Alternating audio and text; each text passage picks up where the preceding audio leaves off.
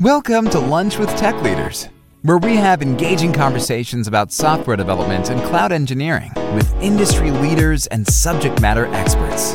These episodes are created by the Great Lakes Tech Leaders, an online community of technology practitioners. Please come join the conversation by visiting gltl.rbn.ai. Again, that's gltl.rbn.ai. Now strap in, because we're deploying to production in three, two, one. All right, welcome to the latest episode of Lunch with Tech Leaders. My name is Jason Brown. I'm a cloud solutions architect with RightBrain Networks, and I'm your host for today. Uh, also joining us today as our subject matter expert is Preston Frazier, senior software engineer from the Interoperability Institute. Uh, let's see. Also, um, joining us today is uh, business technology consultant Joe Coleman. Thanks for that intro, Jason. Uh, just throwing it out there. Any listeners, if you guys have any questions at all, just throw it right there in the chat, and I'll be sure to make sure that we toss that in here to be addressed throughout the conversation. So thank you so much. All right, wonderful. Thank you, Joe. Uh, so, in this episode, our topic today is AWS Lambda versus AWS Fargate. So, both of these are considered serverless compute technologies. Uh, and yeah, we'd like to go through and, and have a discussion comparing and contrasting the two. Uh, before we just roll right into it, um, I'd like to do just a really brief overview of what is Lambda and what is Fargate. Uh, and then we can just talk about uh, the, the various use cases that would be suitable for, for either one. Um, so, starting off, what is Lambda? So, Lambda is a serverless computing service provided by Amazon uh, devs can write and run uh, code in response to events without having to manage the underlying infrastructure. Um, so when a dev creates a Lambda function, they can specify what triggers it. So like a file being uploaded to an S3 bucket or uh, an API gateway request being received.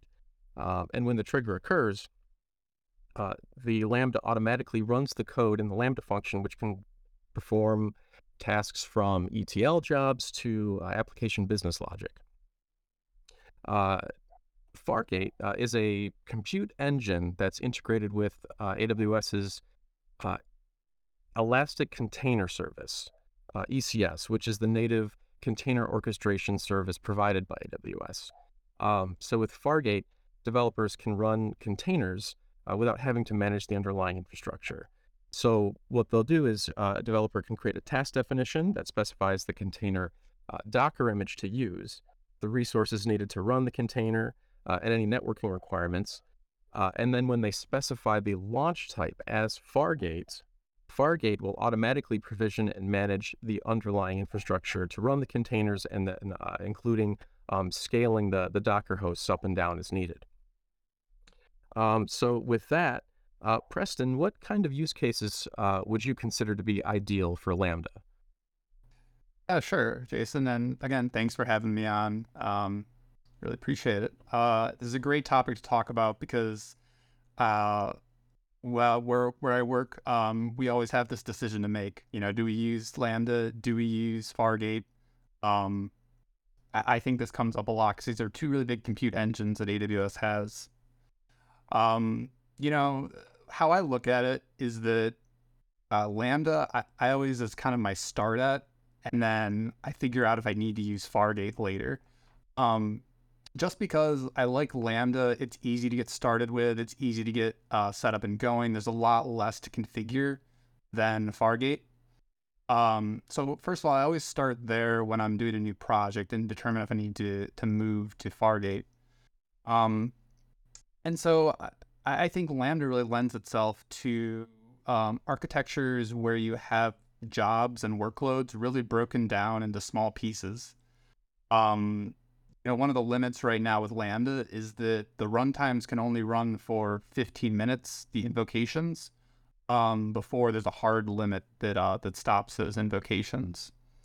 Um, so right there, you're limited with 15 minutes of runtime.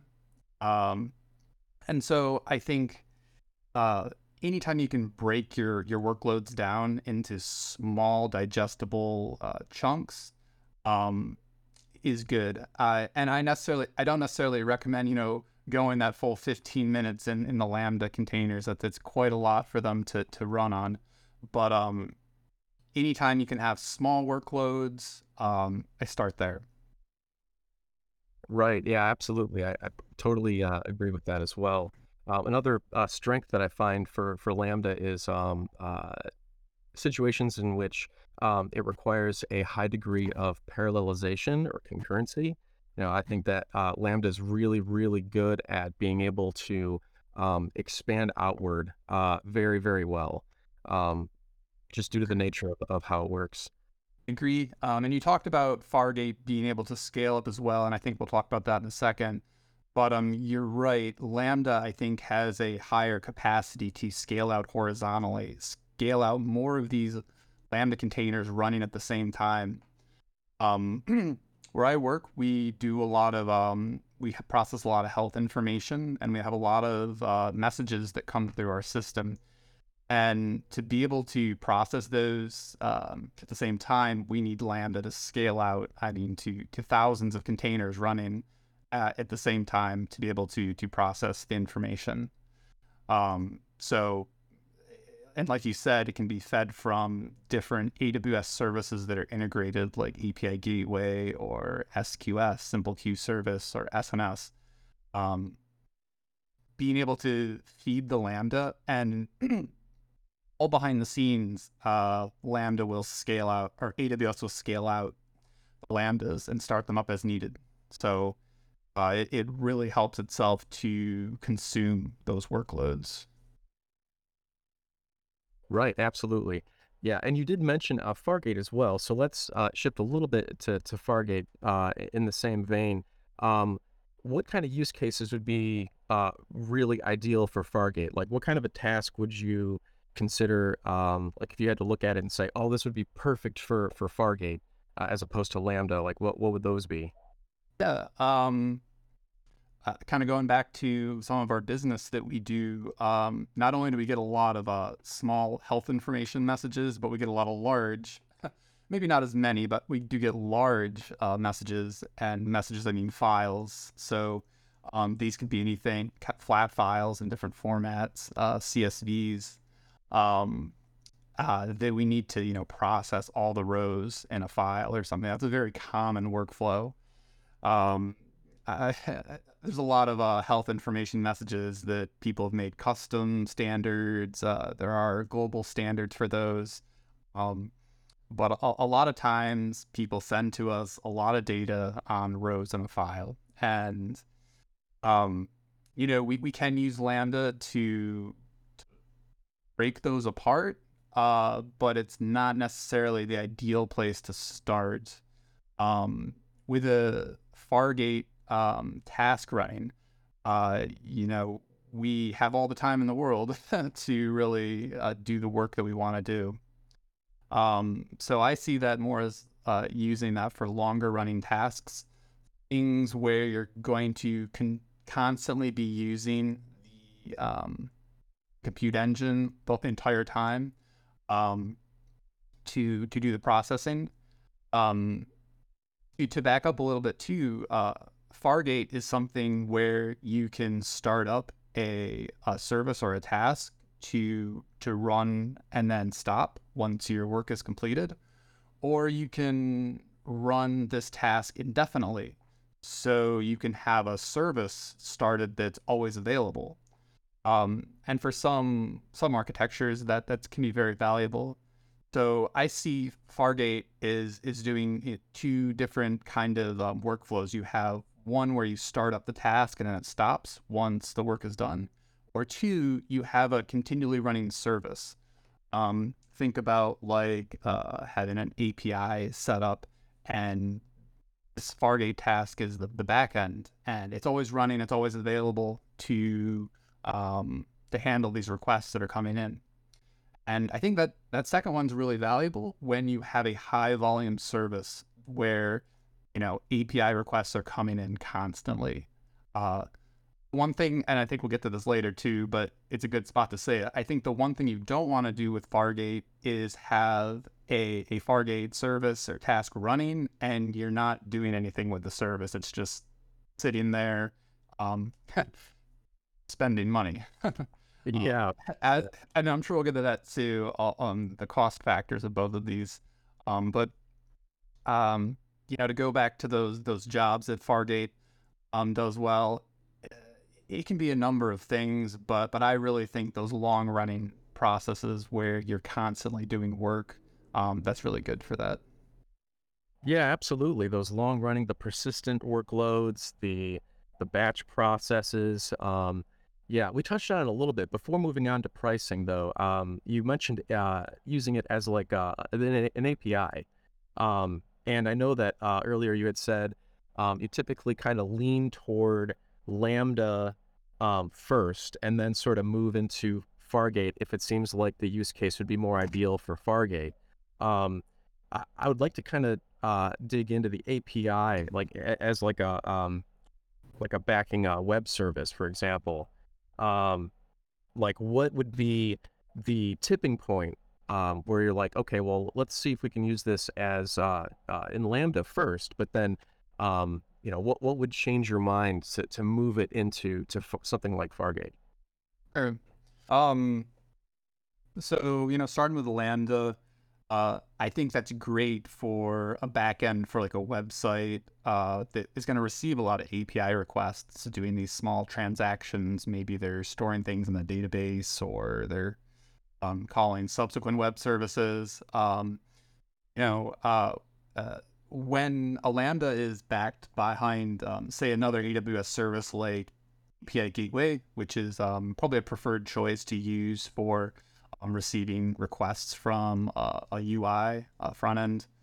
Um, you know, uh, API Gateway, uh, just for reference, you can have a RESTful HTTP request open for 30 seconds on an API Gateway. And um, if you can do your work in the Lambda in 30 seconds, that's a great choice to, to go with. Um, another uh, thing to think about is that uh, Lambdas uh, if um, they have something called a cold start. So it does take a little bit of time for the Lambda runtime to start. Uh, that's usually anywhere. Uh, it's usually under half. It, it, actually, I should say it depends on your your runtime that you're using.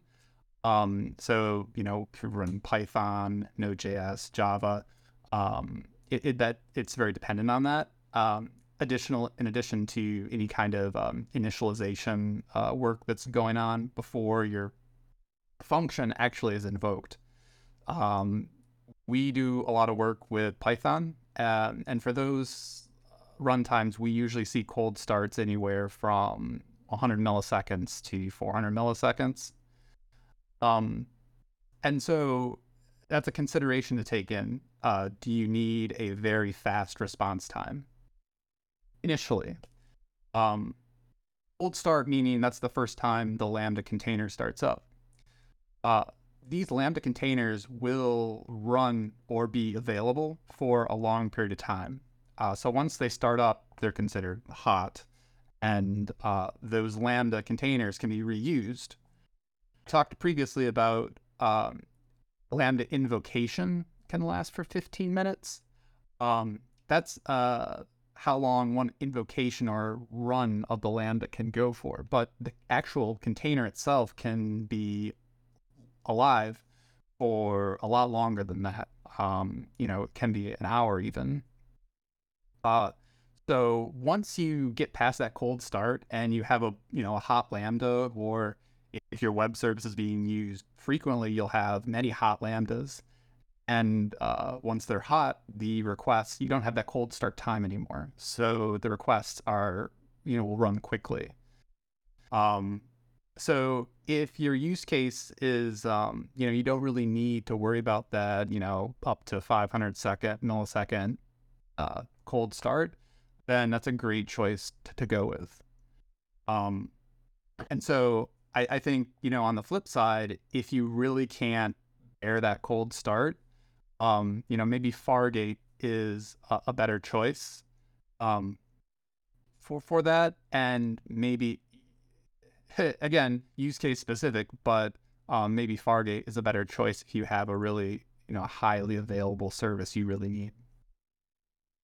Yeah, I, would definitely agree with that for sure. Yeah, because we've had, uh, I've I've experienced uh, issues before with cold starts taking uh, a little bit too long for lambdas that are used more infrequently, whereas having a constant running um, uh, container to be able to hand those handle those requests um, can do that more grace gracefully with that um, uh, that quick response time. Mm-hmm. So, yeah. To be honest, um, I mean, most of the the use cases we have don't need that quick response time. So we do have a lot of uh, lambdas that back an API gateway, um, which is which is really really nice to use. Um, I will say there are a few tools that Lambda provides to kind of get over that hurdle of cold start. Um, one of the things is called provision concurrency, and this is where you can um, specify for an additional cost, of course. Um, you can specify how many hot lambdas you want to always have on hand. So you can, you know, get away from that cold start and always have some hot provisioned lambdas available. Uh, right. It, sorry, go ahead. I was going to say that that's one tool. Another tool which they just released, I think, in November is something called uh, Snap Start which is basically um, uh, um, how Lambda works is you have your your code uploaded to AWS and it's essentially um, packaged. Um, and when Lambda needs to start up, it, will pull that package and uh, and run it. Um, but this released something called Snap Start, and I haven't tried it yet, but it's supposed to um, basically have your Lambda cached to the point after the cold start so that is essentially ready to invoke. Um, it's going to be a little bit slower than the provisioned uh, start because the provisioned lambda is already hot. Um, but the snap start is supposed to be a um, a cached version of the lambda uh, ready to go. Um, so AWS is certainly making it more enticing and to, to use the lambdas to back APIs, I think, than um, using Fargate. Yeah, absolutely. And I'm really glad you brought that up because, like, especially with the provisioned concurrency, that's an option that I don't see used enough uh, elsewhere. Um, and that can really help. I mean, there there are runtimes um, uh, like uh, Java, right? That can it can be really um, yeah slow compared to the other runtimes uh, and, and, having like these new tools that they're releasing to help mitigate that um, that issue would definitely help to, to drive more people towards Lambda. Um, yeah, I certainly um, have have seen that. Uh, we we had some old applications that were using Java with a Spring Boot framework, and it would just it would almost take seven seconds for a cold start uh, that wow. to run. And you know, I think maybe I was a little more naive at the time, thinking, oh, I can just port this uh, Spring Boot job application to Lambda and it'll be okay. Um, you know, maybe that's what you need to do. Maybe you have a legacy uh, use case or application where you have to do that for. But um, I might reconsider doing that and maybe writing it in a different language or dropping the Spring Boot framework altogether. I think that's what we ended up doing is just dropping Spring Boot. Mm-hmm. Yeah, that makes sense. Um, yeah, and so uh, I'd like to um to ask another question too. Like, are there are there situations where you think it would be beneficial to use um, Lambda in conjunction with Fargate? Yeah, um, I think there's a lot of good scenarios for that. Uh, one of the common things I've seen is using Lambda to um, to initiate or invoke or start up the uh, the Fargate tasks.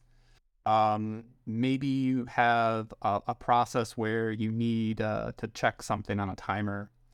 Um, so you have a Lambda function and it's invoked every however often, minute, hour, day. Um, and you need to check a condition. Um, and when that condition is met, you need to do some larger work. So you can, um, you know, use that Lambda to perform that really quick check that needs to happen and then have it invoke start up those tasks that run and perform that long period of work. Um, you know, maybe it's something like we have we have data. Uh, we do a lot of message transporting, like I was saying before, and you need to uh, you need to send out messages. So maybe you need to see if there's messages available to send out. And if there are, you need to start up a task to send out all of those messages. And then once they're all sent outbound, um, you can shut the task down. So you, it's almost like a launcher. You could use a Lambda to invoke um, those uh, Fargate tasks.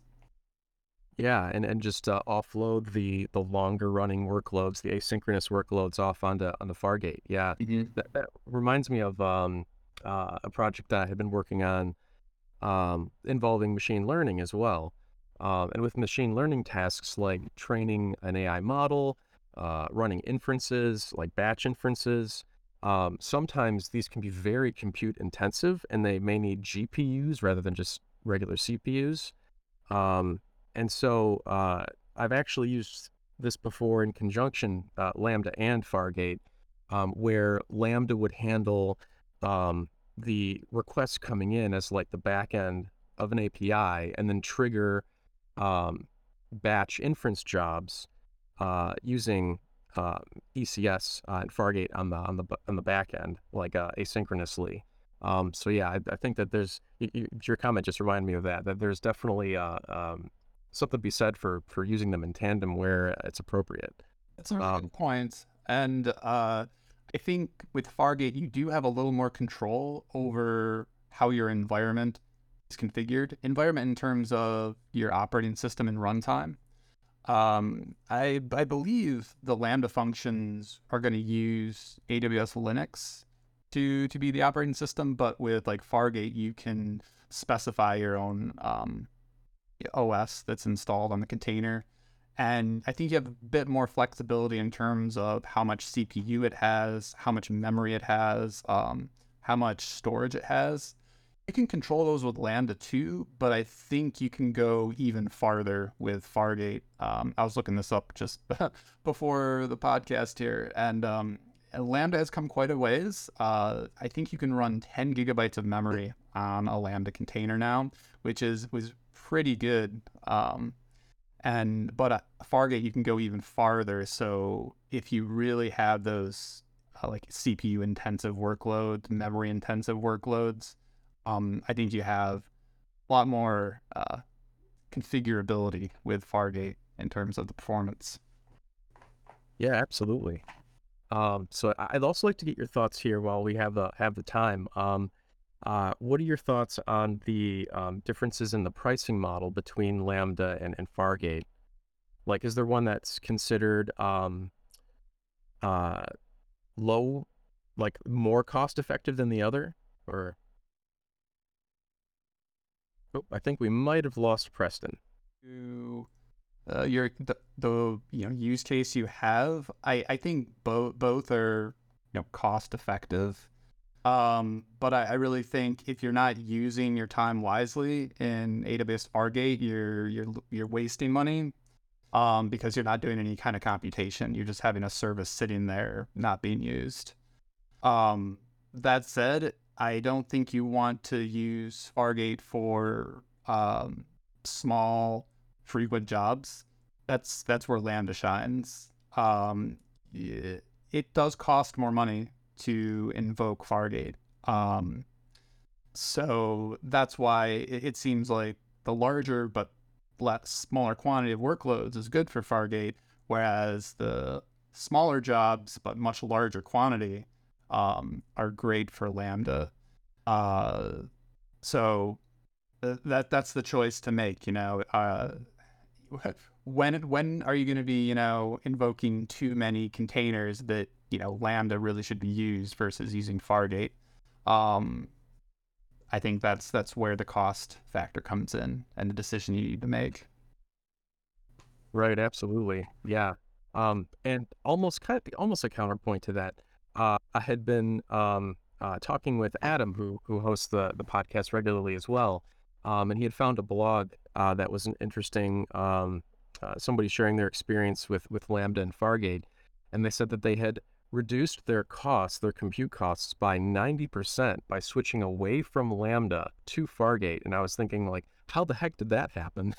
so um, and reading it, uh, what they had discovered was um, when switching uh, they were initially having uh, uh, they were using Lambda as a a web API, like a a backing web server for um, uh, like a RESTful API, and they had that um, uh, with API Gateway in front of it, and uh, they realized that they weren't using all of the features that API Gateway provides, and they could really just get away with switching to something like using ALBs with uh, uh, Fargate containers rather than um, Lambda functions. And even though the costs they incurred by Fargate were twice as much as what they incurred from Fargate, uh, I'm sorry, uh, Lambda, the costs of API Gateway were so high that uh, switching away from that dramatically reduced the overall cost, uh, which was kind of funny. I thought like, well, that's kind of like a, a hidden. There, there's like a when, when, looking at it holistically, you can find almost like these hidden costs because um, a lot of times uh, for Lambda to be useful, you have to use it um, in conjunction with these other services. Uh, yeah, I just thought that was kind of an interesting thing that I wanted to share. It is interesting, and uh, with AWS services, it's really kind of like putting a puzzle together when you make an architecture. You, you just have all these services to work with and you kind of move them around like, well, how can I be cost effective and get my work done? Um, it, it's really interesting. Um, and, you know, like you said, you know, there are multiple ways to do the same work. And obviously, cost is a major factor, but also, you know, is this, you know, am I using my thing, my services effectively? Um, and there's so many features with these services that you you might not even know there's a feature available that would really, you know, change your decision. So, and these things change, um, you know, constantly. I, it's amazing how fast they're putting out new features on all the services. So it's it's critical to to stay up to speed on, on what new features are coming out with Lambda. Just like I was talking about that Snap Start thing, um, which is very new. Um, they get these mm-hmm. things out and they're available to use right away. Um, you know, I mean, this is a, this is a quick thing too, but uh, one of the, the, the cool things with Lambda is that um, and other services too is that AWS has a free tier to use, and I, I know it sounds like you're doing an, an uh, you know a PSA for AWS here and promoting all their services, but um, they do have a free tier, um, which uh, Lambda I think you can get a lot of uh, you know invocations for free with Lambda. Um, and so that's also a factor into building your architectures too, because maybe you'll actually fit into the free tier uh, up for Lambda for your job um, you know, depending on what your company does or what your business does. But um, uh, Fargate doesn't have a free tier. You just pay as much as you use. But Lambda starts off with a free tier, and so you get a, a bit of you know runtime before you start paying with Lambda. Um, and of course, uh, personally, if you have uh, your a personal you know account, it's great to use and practice and and not pay money for Lambda. Uh, that's a, that's a cool thing to do. Um, but uh, you know, it's uh, it, it's something that you, you have to you know keep up to date on to see what's available, and you know your architecture might not be right the first time, and you need to you know re-architect it and try it a different way. It's certainly happened with us many times. Right. Yeah. Yeah. I think the um uh, for the free tier for Lambda, it's like you get the first million requests for free, something like that, which is, I mean, depending on how, um, uh, what the, um, the scale of your application is, that could be uh, a huge, a huge benefit. Um, but yeah, with something that hits Lambdas quite a lot with a lot of concurrency, that might only go so far, but it's, it is uh, definitely a help. Um, I, I do want to just like real quick go back to something you talked about uh, with API Gateway yeah. too. Um, you know, that's if you're using API gateway and, you know, you need requests to come in from the outside. Um, Lambda can be invoked directly from, um, you know, another Lambda or uh, even an ECS task. I think we talked about how you could, you know, invoke an ECS task from a Lambda to kick off some jobs. But the same is true the other way too. If you have a, you know, uh, a Fargate task that's that's running, um, you can invoke Lambda functions from that. Uh, maybe you need a small piece of work that's done um, during your long running, uh, you know, Fargate process. Um, it's just as possible that you have architectures working the other way too, or those services to work together. Yeah, and that also helps to avoid any kind of like networking costs from uh, data being transferred um, between VPCs or something like that. Um, Mhm. Yeah, I think that's a great point. Um, so it looks like we are coming coming up on time. I just wanted to get any any remaining thoughts that you had, uh, Preston, before we conclude today. Um, you know, I think they're both great services, and we we leverage both of them extensively. Uh, you know, Fargate, you I, we didn't talk about it that much. That you can use uh, AWS has their Elastic Container Service (ECS) um, you can run in Fargate, as well as Kubernetes. Um, so there is a little bit of flexibility there.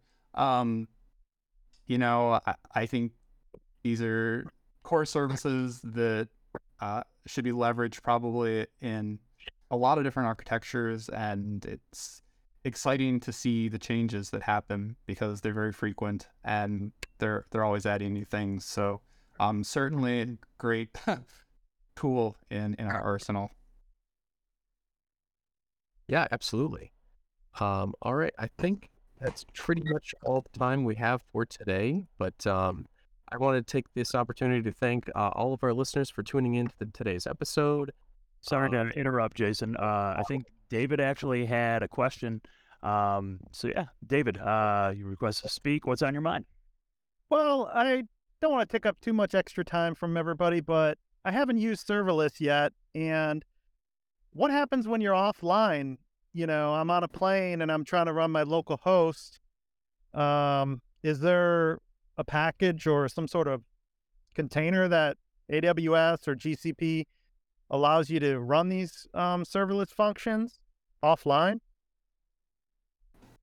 That's kind of a tricky one. Um, so I know that uh, if you're if you're working offline, um, if you have Docker installed locally and you wanted to test, like if you were you know traveling or didn't have access to to internet at the moment, um, you could potentially run uh, containers locally, um, and then you could just as easily run them on ECS uh, when you do have internet again.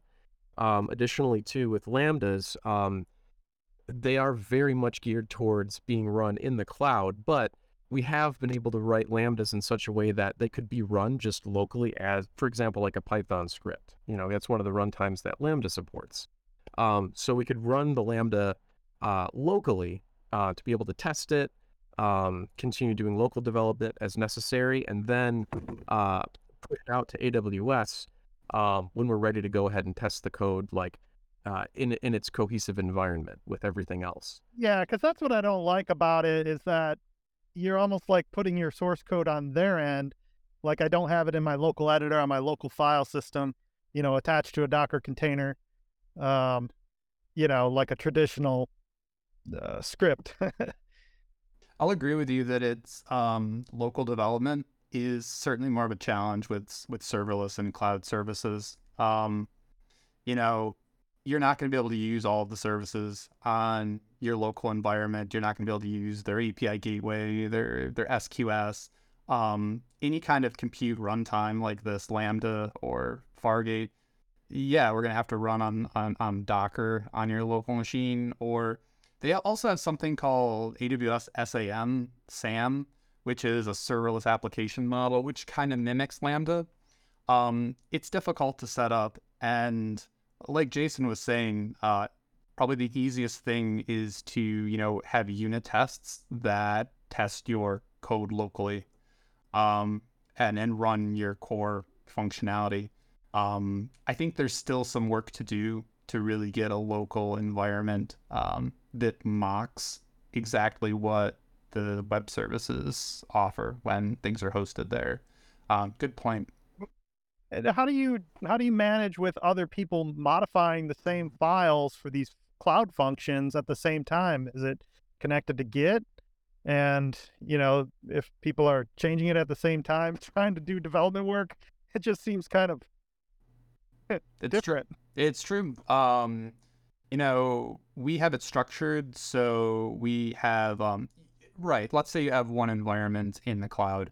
Uh, there's one instance of that, that code. So only one developer can push their code there at a time and run that code. So there's got to be some teamwork in terms of deployments that are going on Okay. to the environments.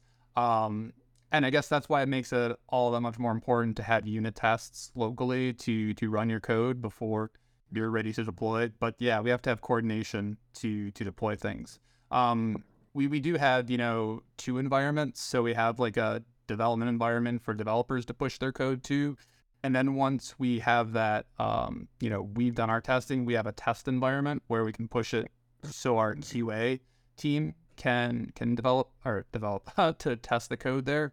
Um, so we do have kind of two development style environments, but again, it's one developer pushing their code there at a time. Okay, at least I understand that. And my final question, we'll try to wrap it up real quick, was, you know, these different runtimes, whatever language you have, uh, you know, there's frameworks like Django, whatever, and all of them kind of take a request differently in their objects or how they receive the request re- response flow.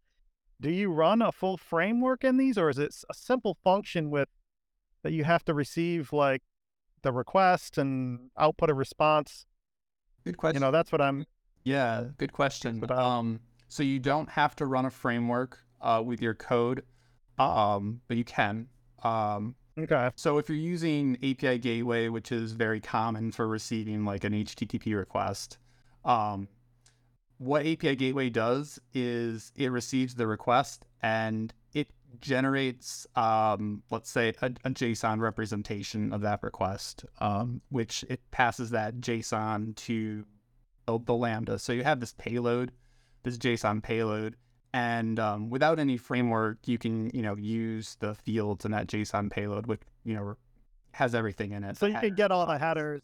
header, You'll get all the headers and the JSON payload and stuff like that, right? right? Um, depending on, like I said, you can use a a framework like Django, or we use Flask uh, in Python for some of our applications, and you can, and they have libraries that will transform that JSON payload that API Gateway produces. It'll transform that payload into something that the framework can understand, like uh, into the the frame into the the uh, format that Flask or Django can understand. And so then you can um, use those Flask or Django libraries in your your code. Okay. And people typically do like database connections and session management with who the user is in these, um, you know, serverless functions. Um, we actually didn't get into that too much today, but yes, uh, the Okay. lambdas can connect to database. Um, that that was actually another uh, challenge that I had had listed out is connection pooling. And you know, if you have all these lambdas that are running, you know, let's say a thousand or even more, um, maybe your database isn't equipped to handle 1,000 database connections at a time. Yeah. And there are solu- there are um solutions to that with Lambda. Um, there's a database proxy service that acts as a connection pool um, for connections from Lambda. Um, so there are there are techniques to um, you know managing those database connections because you're right. Um, it can be an issue when you scale out that far. Okay. Great. Great talk. Thanks for all your help. Uh, you answered all my questions. Yeah, thank you. Uh, we really appreciate um, you participating and, and asking the, the good questions because yeah, it helps to make this definitely uh, more more insightful conversation. Um, great. So I guess we could probably wrap up there. Um, again, I'd like to take the opportunity to thank everybody for listening in on, to to, on today's episode of Lunch with Tech Leaders. Uh, hopefully, um, everybody found the conversation uh, useful and insightful. Um, and we'd love to have you join us again for the next episode. And our topic for that one is going to be AI is regulation necessary? Uh, as always, uh, the ex- episode will feature expert guests uh, and interactive conversations, so be sure to tune in. Uh, thanks, everybody, and have a great week.